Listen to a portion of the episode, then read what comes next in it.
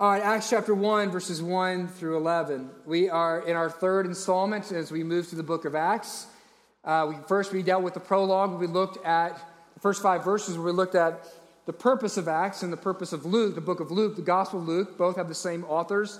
The purpose of it is to look at the historical evidence of what God has done uh, and what many of the people uh, who know Jesus were claiming that he did, and looking back and saying that I have gone back, Luke says, and I have looked at the evidence. I have talked to eyewitnesses. And I want to give you a careful account of what God has done. And the reason why he does that is twofold. First and foremost, is so that you may be encouraged in your faith. So that we as Christians, we do not have a, simply a philosophy. We don't have simply a moral code. We have a system that, that stands and falls on whether we say that what Jesus did is true or not. Did it actually happen? If it didn't happen, then it doesn't matter what we believe about it. It is, but we believe that there's historical evidence. That's what Luke and does. He's providing evidence of eyewitnesses who saw Jesus die. He saw Jesus rise from the dead. All right? So that was when we looked at the prologue, and that was to encourage us in our faith, but also to, to thrust us into mission. Because when you believe this and you believe it fully, it changes your life and it sends you into mission. And then last week, we looked at the mission itself, or the commission that we see in verse 8 that we are going to be a people who are empowered by the Holy Spirit to go to the ends of the earth as witnesses, as witnesses of the kingdom of God, saying that the kingdom is, has come and it is coming, that God is going to make all things new. And so we come to this morning to verses 9 through 11 is where we are focused in God's word as we look at the ascension. Read along with me as I read out loud verses 1 through 11. In the first book, O Theophilus, I have dealt with all that Jesus began to do and to teach until the day when he was taken up. After he had given commands through the Holy Spirit to the apostles whom he had chosen, he presented himself alive to them after suffering by many proofs, appearing to them for 40 days and speaking about the kingdom of God. And while staying with them, he ordered them not to depart from Jerusalem, but to wait for the promise of the Father, which he said, You heard from me. For John baptized with water, but you will be baptized with the Holy Spirit many, not many days from now. So when they had come together, they asked him, Lord, will you at this time restore the kingdom to Israel? He said to them, It is not for you to know the times or the seasons that the Father has fixed by his own authority, but you will receive power when the Holy Spirit has come upon you, and you will be my witnesses in Jerusalem, in all Judea and Samaria, and to the end of the earth. And then this is the passage where we'll focus this morning, verses 9 through 11. And when he had said these things, as they were looking on, he was lifted up, and a cloud took him out of their sight. And while they were gazing into heaven, as he went, behold, two men stood by them in white robes and said, Men of Galilee, why do you stand looking into heaven? This Jesus, who was taken up from you into heaven, will come in the same way as you saw him go into heaven. This ends the reading of God's holy inerrant, infallible word. May the grass wither and the flower fade.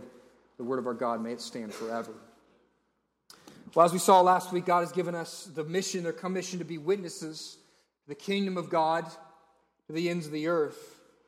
And if there is a kingdom, there is inherently a king. And this is about the coronation of the king this morning. This, we're going to be looking at this morning what is called in theological terms, the ascension of Jesus. The ascension of Jesus. The ascension is of incredible importance for the gospel, for understanding the gospel, for our experience of the gospel. So, the, if you can imagine the gospel being a bomb, like just, you know, imagine kind of like, you know, cartoon, round, bowling ball type of bomb. It's made up of various components and parts. Parts of the gospel of Jesus' work on this world was that, he, that God himself came into this world and took on flesh. He incarnated himself here. He lived amongst us, and he lived a righteous life that you and I couldn't live. And then he died a death for us. He took the wrath of God, he took all your sin, he atoned for your sin, and declares you as righteous, all who trust in him. And then he, he, he rose from the dead so that we may be justified so we know that his, our sins have been completely paid for and that death has been destroyed. That's the makeup of the bomb. The ascension, the ascension is the wick. It's a lit wick. And Pentecost, as we're going to look at in a couple weeks, is the explosion. But the ascension, the bomb, the gospel bomb cannot go off without the ascension. It is the detonation of the gospel to the ends of the earth and to all times. So that's the importance of the ascension. That's the power of it. But that doesn't really explain what goes on. And there is a lot of confusion, in large part because we don't give much focus to the ascension. What has actually happened? The confusion can be well stated when we look at some a quote from uh, a communist dictator. Nikita Khrushchev said this, referring to Yuri Gagarin. He said this: Yuri Gagarin flew to space, who was a cosmonaut, but he didn't see God anywhere up there. The idea and the concept of ascension for many people is that God levitates himself right up into space.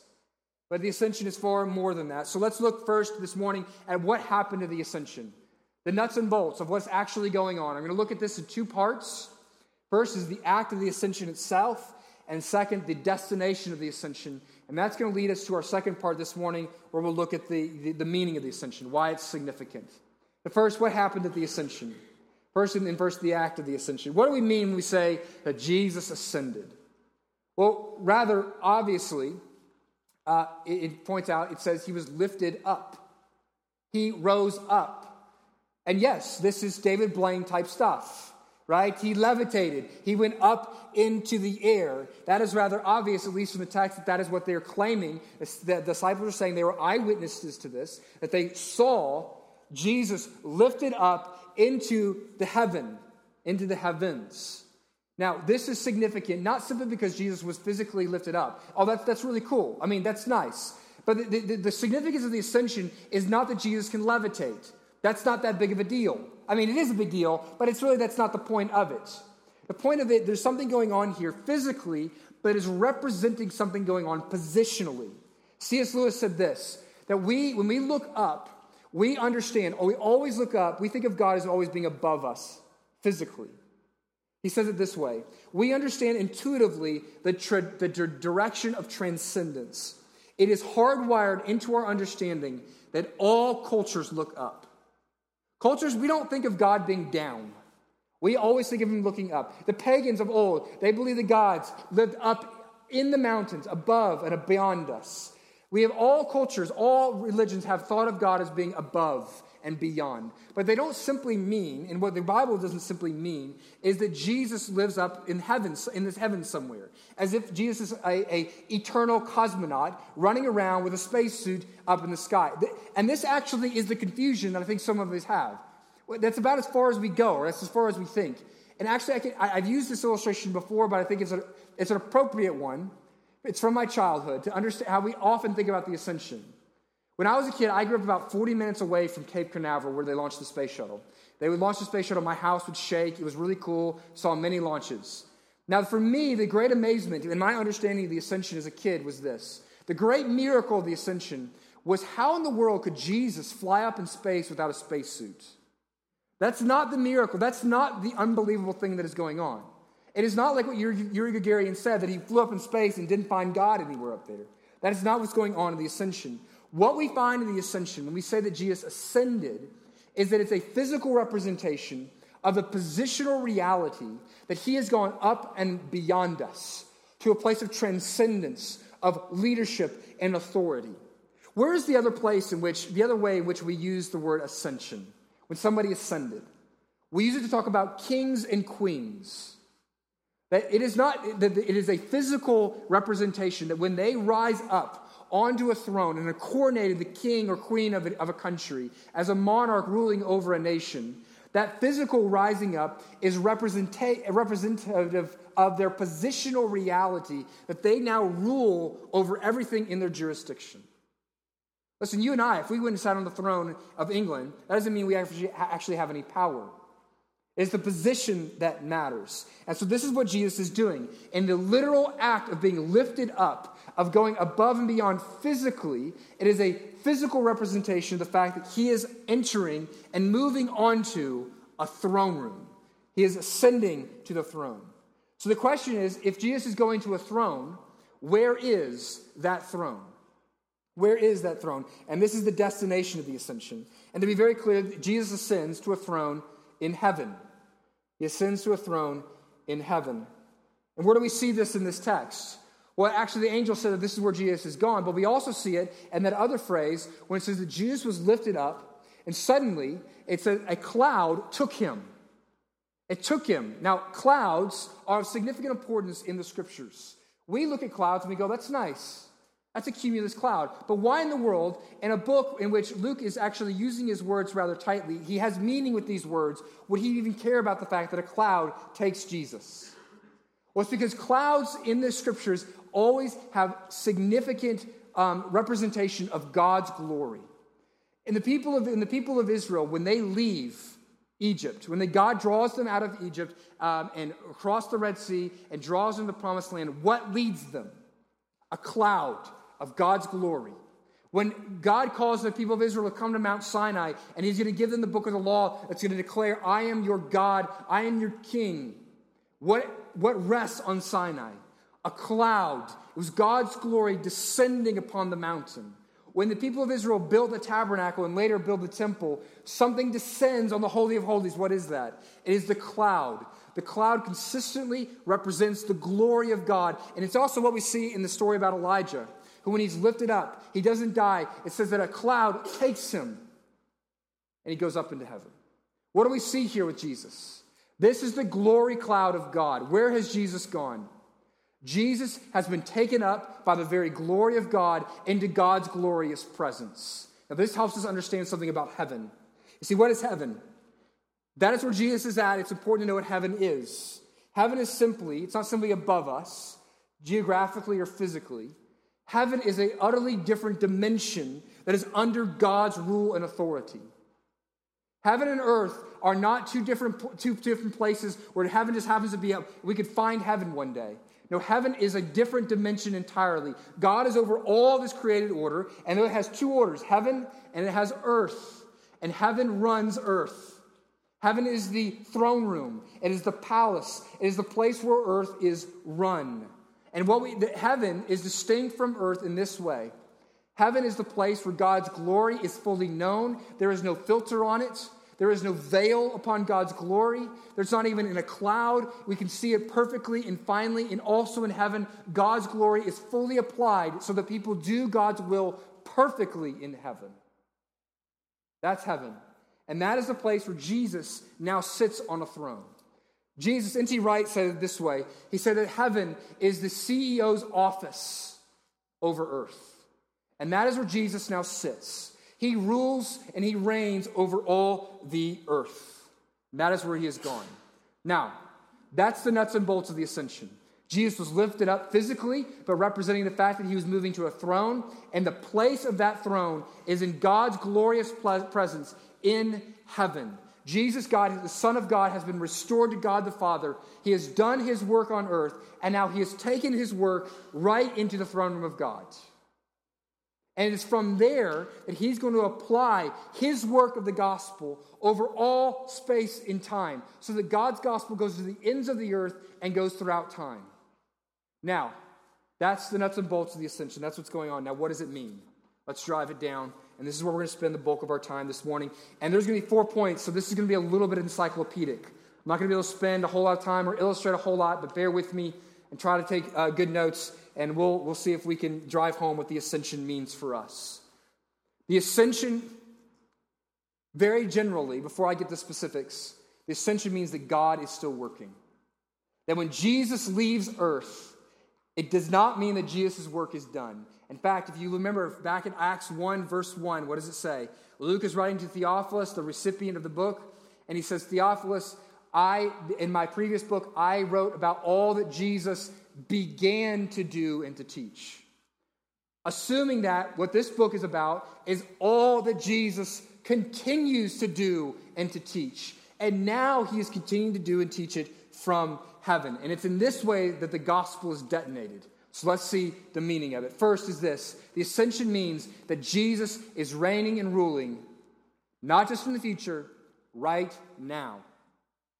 He is reigning and ruling right now. Jesus was put on a throne. And the relationship between heaven and earth is that heaven is the control room for earth. When Jesus ascended to a throne, he did not ascend to a small earthly throne. See, that's what we looked at last week, what the disciples want from Jesus. Jesus, be king of Jerusalem, be king of Israel. Jesus did not come to be king of, of a provincial little nation. Jesus came to be king over the whole universe, over all the cosmos, over all the earth. Ephesians 1 20 through 23 draws this out and says this that he, this is Paul saying that he worked in Christ when God raised him from the dead and seated him at his right hand in the heavenly places, far above all rule and all authority and power and dominion and above every name that is named, not only in this age, but in the one to come. And he puts all things under his feet. And the Great Commission, I'm going to try to draw, in light of verse 8 last week, where we're called to be witnesses, and we have that commission given to us, draw and, to, and connect these meanings to our mission a few places. But the Great Commission was this All authority in heaven and earth has been given to me. We don't have authority. But we go out as ambassadors with the power of the one who does have authority, and his name is King Jesus. Now, very briefly, there has two applications or implications of this for your Christian walk. The first is this if Jesus is king, if he is the sovereign, which means he is a monarch, and in a monarchy, does that mean you have a say? No. It means he has the say. He is the first and the last, and what that means for your life is you ought to surrender to Him. That your life must be His. We know who the real King is, and He rules and He reigns, and therefore, He doesn't reign in the future. Therefore, what I'm calling you to do is to say, not sometime in the future, but today I bow the knee to King Jesus. Today I surrender to Him. He is my king now, not some point in the future when I think it's convenient, but he is my king now. This is what we so desperately need to hear because we are not so good at running our life. In fact, we stink at it. We have, we have been the kings of our own life. And by the way, going back to last week and connecting this to mission, what undercuts our mission is the fact that we are living for our little kingdoms instead of giving ourselves fully and completely as good soldiers, as witnesses to the perfect King. We haven't surrendered ourselves to Him. So often, that is the reason why we don't get engaged in the mission of God in this world, because it's more about us than about Him. But the call here is to surrender to Him because He is King, whether you like it or not. The second implication is this is if He is King, we call kings what? Sovereigns. Sovereign, which means this that Jesus has the right to control everything that comes into your life. Now, that's really good news, but we have to get through some stuff first. Jesus is sovereign right now in your life. Now, you look at that and you go, now, wait a second. Jesus is ruling and reigning in my life, and yet my finances are in a mess, and I physically feel terrible, and my children are rebelling. Uh, is he really in charge? And the answer is, at least according to the ascension, is yes, he is ruling and he is reigning right now, which this is the difficult thing, which means that those things, even those difficult things in your life right now, are part of his perfect rule and reign in your life, and they are there for his purposes. They might say, now, this doesn't seem like good news. How, we, how, we, how can this be confirmed? Well, we can confirm it this way, and that's through the cross. Because there is, the cross is the worst thing. You might say, there are terrible things going on in my life. How could God bring this into my life? Well, I would answer that with the cross of Jesus Christ, which is the cross is the worst thing that has ever happened. That the King of Kings, that the Son of God, the most beautiful one, the perfect and righteous one, was slaughtered by man. And yet, through that, God brought glory for himself and good for you and me. That is a sovereign king working all things out for your good and his glory. Listen to, listen to me. We all we love Romans 8:28. That God works all things out for the good of those who love him. Romans 8:28 comes to you courtesy of the ascension. Because if he is not king, if he is not sovereign and ruling over all things right now, then that means maybe maybe there's some bad things in your life and he's not in control of it. Maybe maybe they're not for your good. That that passage is undergirded by the ascension of Jesus Christ that He is in control and He is king right now. That means we can look at all the difficult things in our life and the difficult things in the world, and we can go, God, I don't understand this, but you are a good king. And I will trust that you're reigning even in this, this difficulty in my life. Second main thing that the ascension means, or implication for us, is this is that Jesus is right now interceding. Jesus is interceding. He's ruling and reigning, and he is also interceding. The ascension marks the beginning of Jesus' what we call his heavenly priesthood. Now, in order to understand this rightly, we need to understand what a priest does. A priest, in particular, as we understand it from the Old Testament, a priest would represent the people before God. They would go before God, in particular in the sacrificial system, in order to try to atone and cover over their sins. What would they do? They would slaughter a lamb, and the priest would then take the lamb's blood into the Holy of Holies, the place of God's glory, of God's presence, and put that before the Lord and sprinkle it on the altar before the Lord and say, Will you forgive them? Will this cover over their sin? He was the representative. And what we find is that this is what Jesus is Jesus is the perfect lamb, and he is the perfect priest. He is the perfect, a lamb's blood cannot actually cover your sins. We needed a perfect lamb, and his name is Jesus. And that's what the cross is. And the ascension is now Jesus acting not only just as the lamb, but now as the perfect priest who will take his very own blood. He goes in with the, the marks on his hands and the wounds on his side, even in his glorified body, and he takes it before God, and he means it is a means of pleading for your grace. And you, that means this two implications for this for your life.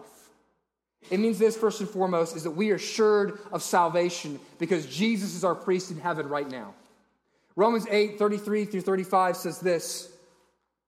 In the context, I love it, this first question. It says, Who shall bring in any charge against God's elect? It brings in this into focus that Jesus has gone up almost as your defense attorney. That, that, the devil, all the things point to you and say, Look at you, you're, the sin, you're sinful. The devil comes and says, He's the prosecutor and says, You are deserving of God's wrath. And yet, here's what it says in Romans 8 Who shall bring a charge against God's elect? It is God's, God who justified. Who is to condemn? Christ Jesus is the one who died, and more than that, who was raised, and who is at the right hand of God. And what is he doing? And who is indeed interceding for us. Therefore, who shall separate us from the love of Christ? What this is saying is that because Jesus has taken his own blood, he is taking his wounds before the Father, that he is now, whenever the devil comes to you and says, You are guilty in God's sight, you are deserving his wrath, you can say, No, no, no, no. The next thing that you hear in the courtroom is Jesus saying, I have paid for those sins. I have paid for those sins. He says it to God the Father that your wrath, your wrath has been poured out on me, and I, my blood covers them. This is an assurance that we are the Lord's assurance that your sin doesn't make you that you are. It wasn't that Jesus just simply covered your sin up to the point you were converted. He covered your sin from yesterday and today. He's constantly pleading on your behalf. So, the second implication one is that we're assured of our salvation. Second, we can now pray with confidence. Listen, if you're a sinner and you deserve God's wrath, and you have to come to God and pray to Him, and you're going to ask Him, you're in need, and you want to ask Him some stuff, but you know you, God, you deserve God to crush you, you're not going to come to His presence very quickly, are you? If you do, you're going to come with your knees knocking, but most likely you probably won't come at all. But yet, Jesus' intercession on our behalf means that we can enter the throne room of God and we can pray. Hebrews 4 14 through, 15, through 16 says this. I'm going, to pick up in verse 15. For we do not have a high priest who is unable to sympathize with our weaknesses, but one who in every respect has been tempted as we are, yet without sin. Therefore, let us then with confidence draw near to the throne of grace, that we may receive grace and mercy and find grace in the time of need. You have things you need to ask God for. You have a mission that you, God has given you. You see, the, very, the response, you know what we're going to see? As soon as the story of the ascension is over in Acts 1, what do the apostles run off and do? They run back to Jerusalem and they pray. They pray. And what we're going to see throughout Acts is because Jesus is enthroned, enthroned on, on high, that they believe that they have access to God the Father who will answer their prayers. And so what we see is Peter gets thrown in jail, and what do the Christians do? They pray all night. Paul and Silas get thrown in jail, and what do they do? They sing and they pray. What we see consistently throughout Acts is the people of God deploying this power that they have an access to God the Father through God the Son to be, have God hear them and have Jesus intercede on their behalf. But Jesus is interceding for us. And the third meaning is this, of the ascension is this that Jesus is now sending. He is now sending. Now, I, am going to go back to our passage here in Acts 1 and pick up in verse 10 and verse 11. But this is a little bit confusing, so I'm going to have to draw some lines and connect some dots for you. But it says this in verse 10 the, the, the apostles, Jesus is ascending to, ascending to heaven, and we find that the apostles in verse 10, they're gazing into heaven. They're rather awed. And yet, this very, these insensitive angels show up. And here's what they say They say this Men of Galilee, why are you stand looking into heaven? Now, you and I, if we saw one, if we saw somebody levitate, that's, you know, that's all worthy.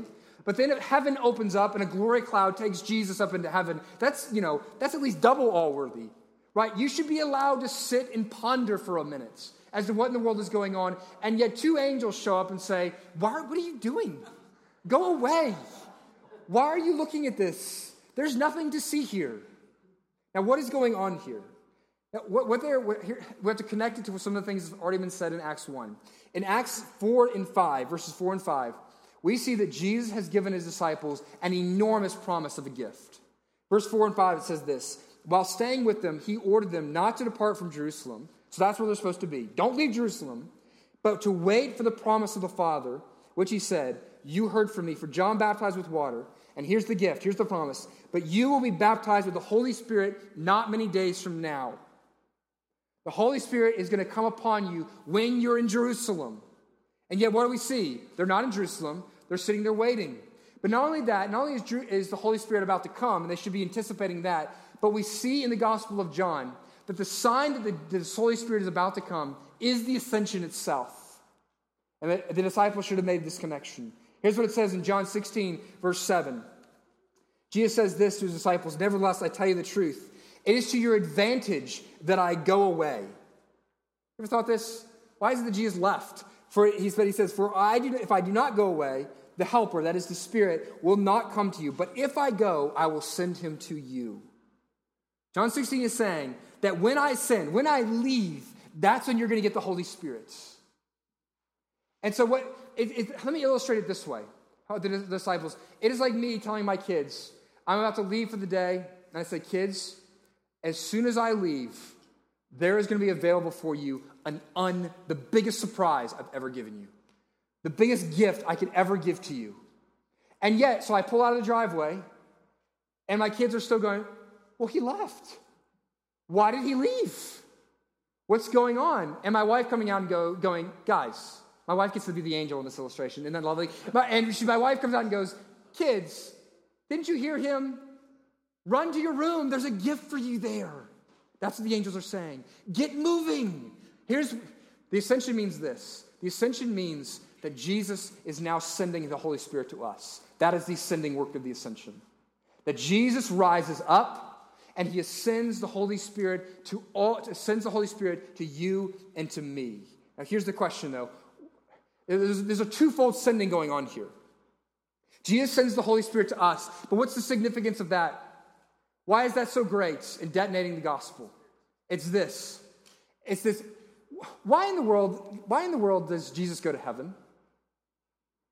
I mean, other than this whole, he can't send. The, he says, he, "I can't send the Holy Spirit unless I go to heaven," which I don't understand. I, the Bible never says why those things are, why Jesus can't be here and why he can't send the Holy Spirit all at the same time.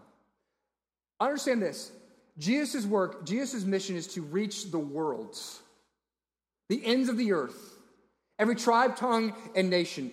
And understand this Jesus, in his incarnation form, is a, has a human body. He is physically in one place at one time. He cannot be everywhere at one time in his physical form. So here's the question How does Jesus take his gospel and send it everywhere? You and me. This is the sending. He sends us the Spirit, and that's a great gift. But then he's also doing it, it's a twofold sending, and then you and I are being sent. It's like this. Let me illustrate it this way. You see, academics and scholars have understood that from Acts 1, what is being articulated here is they, they've looked back and they've studied um, ancient accounts of when kings or Caesars or generals would come back to a city after a great victory. And they would say that Acts 1 looks very similar to what a king does when he returns from a victory. He rearticulates what he did. So he comes into the city and he says, Let me tell you about my glorious victory. And in Jesus' case, that's exactly what he's doing. He said, I rose from the dead. I preached to you the kingdom of God. I defeated sin. But not only that, but uh, the, the, king or the Caesar, in order to proclaim the glory of all he has done and proclaim his victories to all his lands, can he get there all himself? No, he's one person. So what does he do? He takes part of the spoils of his victory, and they would make coins with the image of that hero, of that Caesar on it. And he would disseminate, he would just give away these coins so that everybody who has heard his message about his great victory would take those coins and whenever they would see it, they would tell other people about the king's victory. That is what is going on in Acts 1. As that Jesus has come to earth and he is now the victorious king. He has defeated sin and he has defeated death and he has lived a perfect righteous life for you. And now, in order to get the word out to the ends of the earth, because that's where he's going, he says, Let me, I'm going to make you the coins. You are my coins. You are the coins. You are the means of declaring the message of Jesus' victory. And here's the beautiful thing more and more, as his spirit indwells you, you look more and more like the king. You look more and more like him, and you're enabled more and more to be reflection of what he's doing and, and a message about his victory in this world. So, how does the world know about Jesus' ascension, about Jesus' victory? Because he sends the Holy Spirit to us, and the Holy Spirit sends us out. One final point this morning on the meaning of the resurrection that Jesus is preparing and returning. It says this in verse 11 this Jesus will come in the same way as you saw him go into heaven. The ascension is the prototype of the second coming. The ascension, if he goes away, right, when someone leaves, you go, the, the, the, the natural question is, are you coming back? The ascension, by leaving, he begs the question Are you coming back? And it's answered in verse 11 yes. But in what way will he come back? I want you to see a couple things here. First, the nature of his leaving. It was rather sudden, wasn't it? I mean, Jesus is running along, he's teaching his disciples, and all of a sudden he levitates and the cloud takes him. I mean, that was rapid. I mean, Jesus was there and then gone. And that is what his second coming is going to be like. And within that, I want you to hear this there is a call and there is a warning. It's similar to the surrendering warning. That Jesus will come back. We see this from Matthew 24 and 1 Thessalonians 5. That Jesus says will come back like a thief in the night. You will not know when he's going to come back. There's no need in trying to figure out when. And he will come back suddenly and swiftly in his appearance. Therefore, you better be ready. Have you surrendered to the king? He came once to provide for you salvation. He's coming again to bring judgment. The aspect for those of you that do trust in him, though, is this is the missional call that there is a sense of urgency about this. There's a sense of urgency about this mission. Verse 8, you'll be my eyewitnesses. Go. What are you doing here? Get on. There's work to be done. There's a sense of urgency because the king is coming back. There's work to be done. There's means, there's we must go out to proclaim the good news of Jesus Christ so that many might be saved and come into the king, kingdom of the king. The second, though, what we see in regards to the king's coming is we see that what took Jesus? He disappeared from what? The glory cloud. And when he returns, he will appear in glory. In fact, what we see in Revelation is we see Jesus is riding a cloud like a chariot. In other words, what's going on in Revelation is that Jesus is going to come down with his glory as his chariot, emanating from his presence. That's how he's coming down. The cloud of glory that swept him up will be the chariot upon which he returns. And when he returns, when he returns, he's going to bring something with him. All the application of his glory in heaven is going to come with him. You see, what we find in John 14 is that when Jesus goes away, not only is he doing all these things through us and for us, we also find that he's preparing a place. It says this in John 14 Let not your hearts be troubled. Believe in God, believe also in me. So the, the, issue is they're troubled. Their hearts are troubled. Why should they not be troubled? For in my Father's house are many rooms. If it were not so, would I have told you that I go to prepare a place for you? And if I go and prepare a place for you, I will come again and will take you to myself, that where I am, you may be also. The truth of the ascension points forward to the fact when Jesus will reappear in all his glory. And as it says in the New Testament, we will see the radiance of his beauty. No longer will we have a filter. We will see all of his beauty. And this is the longing of all creation since we fall, have fallen to be back in God's presence, to be with him in his house. What Jesus has done in the ascension, he has gone on, on into heaven and he has flipped on the light for us. And he said, No, no, I, you're not, not only are you just, am I going to bring you into my home, but I'm going to bring my home to you. My glorious home that I have prepared for you is to come down. And so what we see is that in, in Jesus, in the ascension, what Jesus does is he takes his finished work on earth and he takes it up into heaven. And what we see in the second coming is he takes his finished work in heaven and brings it down to earth to us. That's the second coming. And when he reappears, we will see him as he is in all of his glory. And so, as it says in John 14, this is our hope. Are you distressed by something today? Are you worn out from the mission? Has it got you exhausted? Listen, there is a day coming when he will make all things new, we see in Revelation, and the King of Kings will enter into, and the New Jerusalem will come down, and everything will be as it ought to be. That means our mission, it's guaranteed success. Not only is he going to use all the difficulties in our life for our good under his kingship, but also it means his return means that our success is guaranteed for our mission. So you have every reason to go proclaim with the authority and the power of Jesus to the ends of the earth. Let's pray, and then let's go to the table. Those who are serving can come forward as we pray. Gracious Heavenly Father, we, so many of us, we are not thought about the ascension enough. We have not gave it enough um, care in our lives, have, not sought to apply its implications to us. God, I pray that, I, Lord, I pray that as it says in Ephesians, that every knee in this room would bow to you.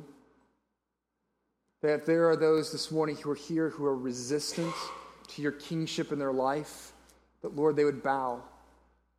That they would hear that not only are you powerful, but you are so good. That you would use the difficult things in our lives to bring glory and good into us. That he would, you, you would use the cross to save us. That the king would leave his throne to come down onto earth in order to make this place his part of his kingdom, to save us, to draw us into his kingdom. God, I pray that we would believe that, that we would surrender our lives to. Lord, I pray for those that love you this morning.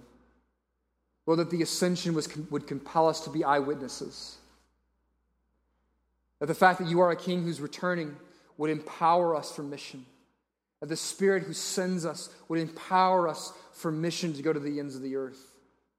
That the fact that you're a king coming in judgment would motivate us to proclaim to our friends and to our family and to all peoples that there is a good king who is coming, who has come to save us and offers his salvation to all peoples. And Lord, now we come to your, your table this morning. We thank you that as a king, you have a massive table and you're a king who offers us a feast, and you beckon us and you draw us in. Well, we, we set aside this bread this morning, which represents the fact that Jesus, his body was broken to take the wrath that we deserve. His blood was shed to cover us with your righteousness, to cleanse us from all our sin. God, this is simple bread and simple juice or, or wine, and Lord, we set it aside, Lord, that you would give us great grace, that you come in all your power of kingship in us. We would experience you in a sweet and full way this morning by your Spirit. We ask this in the name of your Son, King Jesus. Amen.